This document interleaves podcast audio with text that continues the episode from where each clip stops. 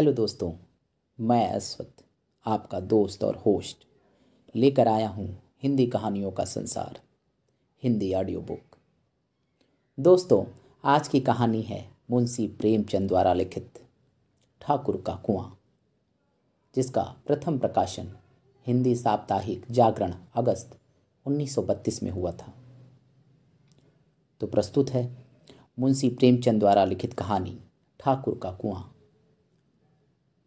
जोखू ने लोटा मुँह से लगाया तो पानी में सख्त बदबू आई। गंगी से बोला, यह कैसा पानी है? मारे बास के पिया नहीं जाता।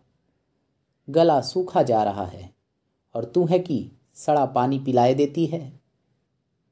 गंगी प्रतिदिन शाम को पानी भर लिया करती थी। कुआँ दूर था। बार बार जाना मुश्किल था।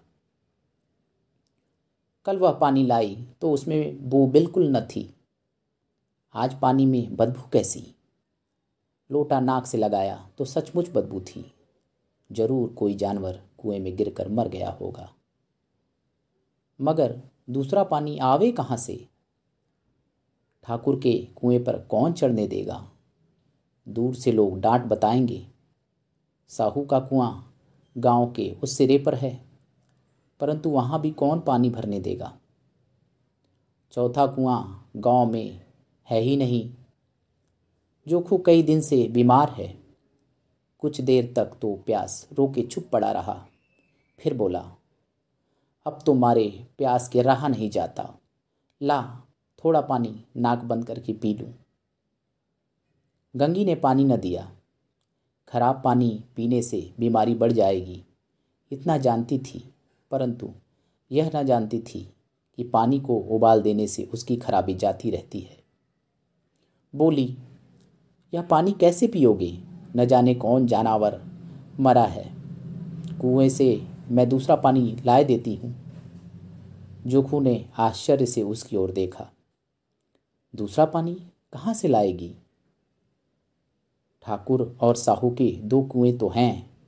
क्या एक लोटा पानी न भरने देंगे? हाथ पाँव तुड़वा आएगी और कुछ न होगा। मैं चुपके से ब्रह्म देवता आशीर्वाद देंगे। ठाकुर लाठी मारेंगे। साहू जी एक के पाँच लेंगे। गरीबों का दर्द समझता ही कौन है? हम तो मर भी जाते हैं तो कोई द्वार पर झांकने नहीं आता। कंधा देना तो बड़ी बात है। ऐसे लोग कुएँ से पानी भरने देंगे? इन शब्दों में कड़वा सत्य था।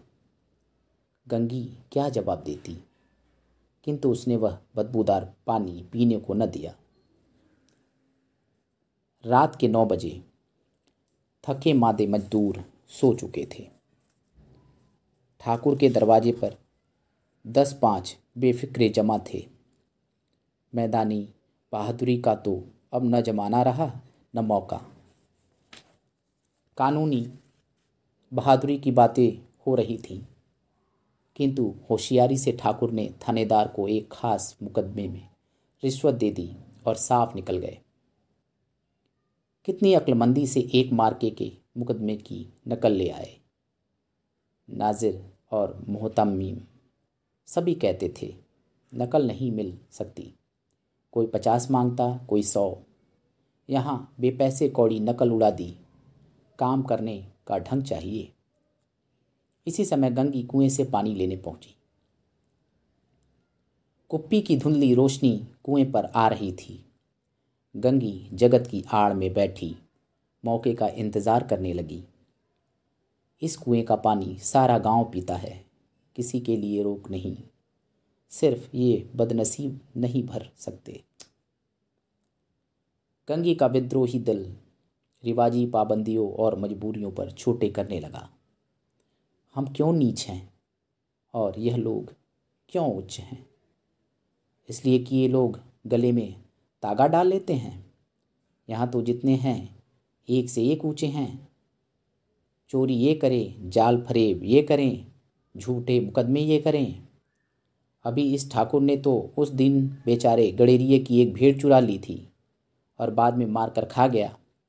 इन्हीं पंडित जी के घर में बारहों मासा जुआ होता है। यही साहू जी जो घी में तेल मिलाकर बेचते हैं। काम करा लेते हैं, मजूरी देते नहीं, नानी मरती है। किस बात में हैं? हमसे ऊँचे। हाँ मुँह में हमसे ऊँचे हैं। हम गली गली चिल्लाते नहीं कि हम ऊँचे हैं, हम ऊँचे हैं। कभी गाँव में आ जाती हूँ तो रस भरी आँखों से देखने लगते हैं। जैसे सबकी छाती पर सांप लौटने लगता है। परंतु घमंड यह कि हम ऊँचे हैं। कुएँ पर किसी के आने की आहट हुई। गंगा की छाती धक धक करने लगी। कहीं देख ले तो गजब हो जाए। एक लात भी तो नीचे न पड़े।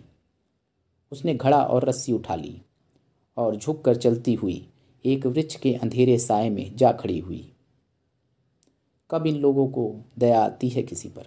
बेचारे मांगू को इतना मारा कि महीनों लहू थूकता रहा। इसलिए तो उसने बेगार नदी थी।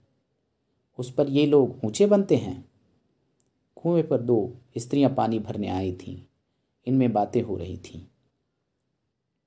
खाना खाने चले और हुक्म हुआ कि ताज़ा पानी भर लाओ।